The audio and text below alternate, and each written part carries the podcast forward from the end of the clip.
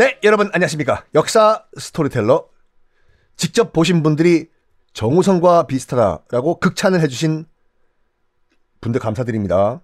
그 썬킴 인사드리겠습니다. 아, 이번에 그 북토크 때, 그니까 코로나 이후 때, 코로나 이후에 거의 첫 그 오프라인 미팅이었어요.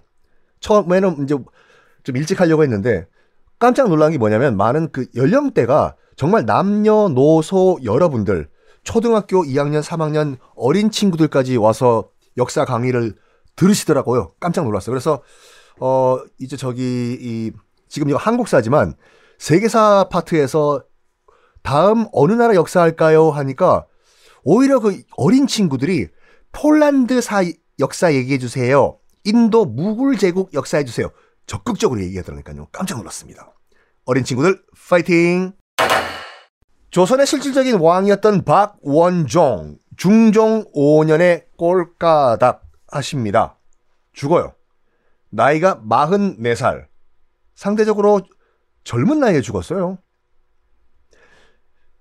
신하가 죽었는데 중종이 직접 문상까지 가려고 합니다. 이거는 있을 수가 없는 일이거든요. 왕이 왜 신하 장례식에 가요? 물론 미스터 션사인 보면은 고종이 고종이 그 신하 그 김태리 할, 할아버지 그 문상을 가긴 가지만 그거는 어 일단은 그 조선의 예법은 그게 아니거든요. 근데 중종은 실질적으로 직접 박원종 문상을 가려고 하는데 신하들이 뜯어 말립니다. 그거는 절대로 있어서는 안 됩니다. 어떻게 왕이 신하 장례식을 갑니까? 그 집까지. 그래서 못 가요. 못 가. 그리고 박원종과 함께 구테타를 일으켰던 반종 세력들 그 이후에 3년 동안 줄줄이 다 죽어버려요. 줄줄이 다 죽어버립니다. 즉 반정의 주역들이 사라진 거예요. 짠. 그럼 된 거 아니야? 야 드디어 이제 중종의 시대다. 아니요. 아이 딱 봐봐요 여러분. 그러니까 물 쫓겨난 게 아니라 죽어버린 거예요 자연사. 그럼 그 말이 뭐냐? 그것도 갑자기 죽은 거예요. 젊은 나이에. 권력 공백이 생긴 거예요. 이때부터 어마무시한 권력 투쟁 시작합니다. 박원종 빈자리 누가 들어가냐 등등등등. 이 권력 투쟁에 중종도 끼어요. 5년 동안 내가 눈치 보면서 내가 얼마나 내가 숨 죽이고 살았는지 아느냐? 이제부터 내, 나도 직접 통치할 것이다! 내 놈들! 중종도 슬슬 이제 목소리를 키워요. 지금까지는 중종이 할 수 있었던 말은 그 박원종 등등등 반정 세력에게 전하 이렇게 하는 게 좋, 좋습, 좋겠습니다. 그리하십시오. 그러니까 그리하십시오만 했대요. 그렇게 추진하십시오. 했는데 반정 공신들이 싹 자연사한 이후에 권력 공백, 권력 투쟁 시작됐지 않습니까? 중종도 슬슬 목소리 키워요. 그렇게 하지 말거라. 그 아닌 것 같다. 내 생각에는 요, 요게 더 나을 것 같다. 이런 와중에 이런 와중에 어마무시한 사건 하나가 터집니다. 어떤 사건이냐면 중종 8년 왕이 된 지 8년째 되는 해 박영문 신윤무 사건이라는 게 터져요. 아우 정말 영문도 모르게 당한 박영문 신윤무 이 둘 다 어떤 사람이냐면 중종 반정 1등 공신이에요. 근데 이 문신 글 하늘절 따지 외우시는 학자 문신이 아니라 무신들이거든요. 칼 쓰는 반장 1등 공신들이었어요. 박영문과 신윤무 두 사람. 자, 이 사람들에게 어떤 일이 발생을 하냐?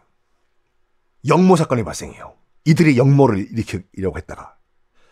그리고 결국엔 사라지는데 그 사건의 전모는 어떻게 됐고 이 박영문과 신윤무 1등 공신 무신들 장군들이요. 어떻게 사라지는가? 지금부터 스토리를 말씀드리겠습니다. 어느 날이었어요. 의정부에서 아 지금 저기 부대찌개 있는 그 의정부시가 아니라 의정부가 당시 조선의 행정부죠. 지금 뭐 어 그뭐 국방부 등등등 등등 있는 외무부가 있는 행정부가 의정부였거든요. 그 의정부 소속의 종놈이 하나 있었어요. 이름이 정막계라는 종. 그러니까 지금으로 치면 뭐 광화문에 있는 정부 종합 청사 지금은 종이 없으니까 하여간 지금 광화문 종합 청사에 있는 비정규직 무슨 뭐 아르바이트생 정도가 영모를 고발을 했네요. 어디에? 승정원에. 청정원은 고추장이고 승정원이 어, 지금으로 치면 대통령 비서실이거든요. 승정원에 정막계가 달려와서 영모를 고발합니다. 아, 아, 나으리 누구냐? 지금 저, 저 의정부에 소속돼 있는 종놈 정막계라고 합니다. 지금 무시무시한 영모가 꾸며지고 있어가지고 제가 고발하러 여기 왔습니다. 뭐야? 영모? 근데요, 다른 짜잘한 그, 이, 상소가 올라오면 왕까지 안 가도 돼요. 뭐, 한 승정원 선에서 처리가 되면 되는데, 영모라는 말이 나오면 무조건 왕한테 보고를 해야 돼요. 당연하죠. 구태타인데, 영모라는 말이 나와가지고 조정이 발칵 뒤집힙니다. 뭐? 지금 당장 조사해봐라! 어떤 또 구테타 음모가 있었단 말인가? 정막계 왈. 무슨 말 했냐면, 어, 자기가 우연히 들었대요. 우연히. 박영문과 신윤무, 무신들, 칼 쓰는 사람들이죠. 무신들이 모여 앉아가지고 속닥속닥 속닥 개인적인 뒷담화하는 거를 종놈인, 종놈인 지가 들었대요. 어떤 내용이냐면, 문신들이, 글 읽으시는 학자들이 칼 쓰는 무신들인 자기들을 무시했다. 무시했어. 이거 참을 수 없다. 칼 쓰는 우리 무식하다고 왜 우리를 무시하냐? 뒤집어 엎자. 문신들 다 없애버리고 우리 무신들을 인정해주고 우리 무신들을 사랑하는 새 왕으로 갈아엎어버리자. 라는 거를 두 사람이 얘기하는 거를 정막계가 지가 들었대요. 들었어. 구체적으로 어떤 구테타 계획을 세우냐까지 정막계가 다 들었다고요. 예를 들어가지고 뭘 들었냐. 왕이 밖으로 행차를 나갈 때 당연히 칼찬 무신들이 호위 경호를 하겠지요. 그 허위 경호를 하던 무신들이 들고 일어나서 그 칼로 왕을 찔러 죽이고 새로운 왕을 왕자리에 앉히자. 더 구체적으로는 다음 왕을 누구로 앉힐까까지 다 발설을 했다.